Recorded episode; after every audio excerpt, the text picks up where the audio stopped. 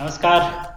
आप सुन रहे हैं स्वराज की बात सुरेश के साथ। इस कार्यक्रम में हम बात करते हैं स्थानीय शासन की इकाइयों के बारे में। हमें विश्वास है कि यह बातें बत्तीस लाख से ज़्यादा पंचायत प्रतिनिधि, नीति निर्धारक और अध्ययन करवाने वाले अध्यापकों को उपयोगी होगी। इस एपिसोड में हम बात करेंगे तिहत्तरवें संशोधन के कुछ प्रमुख प्रावधान। भारतीय संविधान के तिहत्तरवा संशोधन जिसे पंचायती राज अधिनियम के रूप में भी जाना जाता है। 24 अप्रैल उन्नीस सौ तिरानवे को लागू हुआ।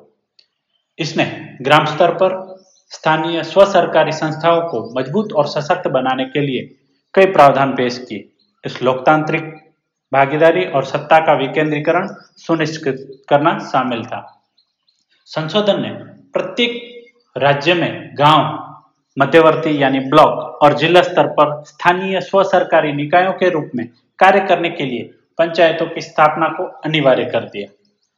इसने पंचायती राज की त्रिस्तरीय प्रणाली निर्धारित की, जिसमें ग्राम स्तर पर ग्राम पंचायतें, ब्लॉक स्तर पर पंचायत समिति और ब्लॉक पंचायत और जिला स्तर पर जिला परिषदें शामिल थी।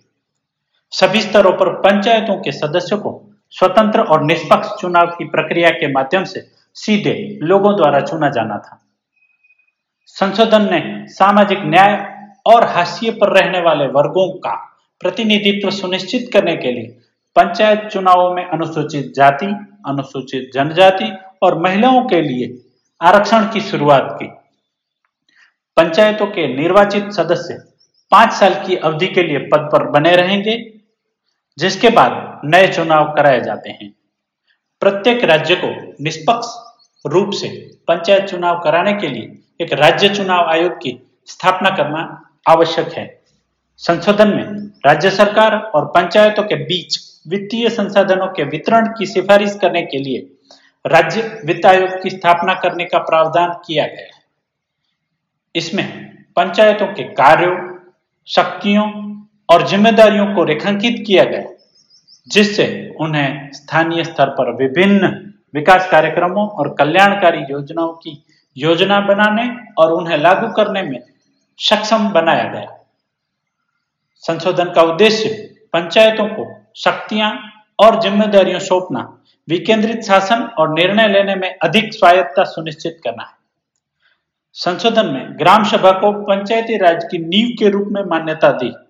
इसे विभिन्न विकास गतिविधियों की योजना और कार्यान्वयन में भाग लेने के अधिकार के साथ सशक्त बनाया। कुल मिलाकर भारतीय संविधान के तिहत्तरवा संशोधन भारत में जमीनी स्तर पर लोकतंत्र और स्थानीय शासन को मज़बूत करने की दिशा में एक ऐतिहासिक कदम था। इसका उद्देश्य सरकार को लोगों के करीब लाना, सामुदायिक भागीदारी को बढ़ावा देना और ग्रामीण स्तर पर समावेशी और सतत विकास को बढ़ावा देना है। आपको आज का हमारा एपिसोड कैसा लगा, अपने सुझाव ज़रूर भेजें।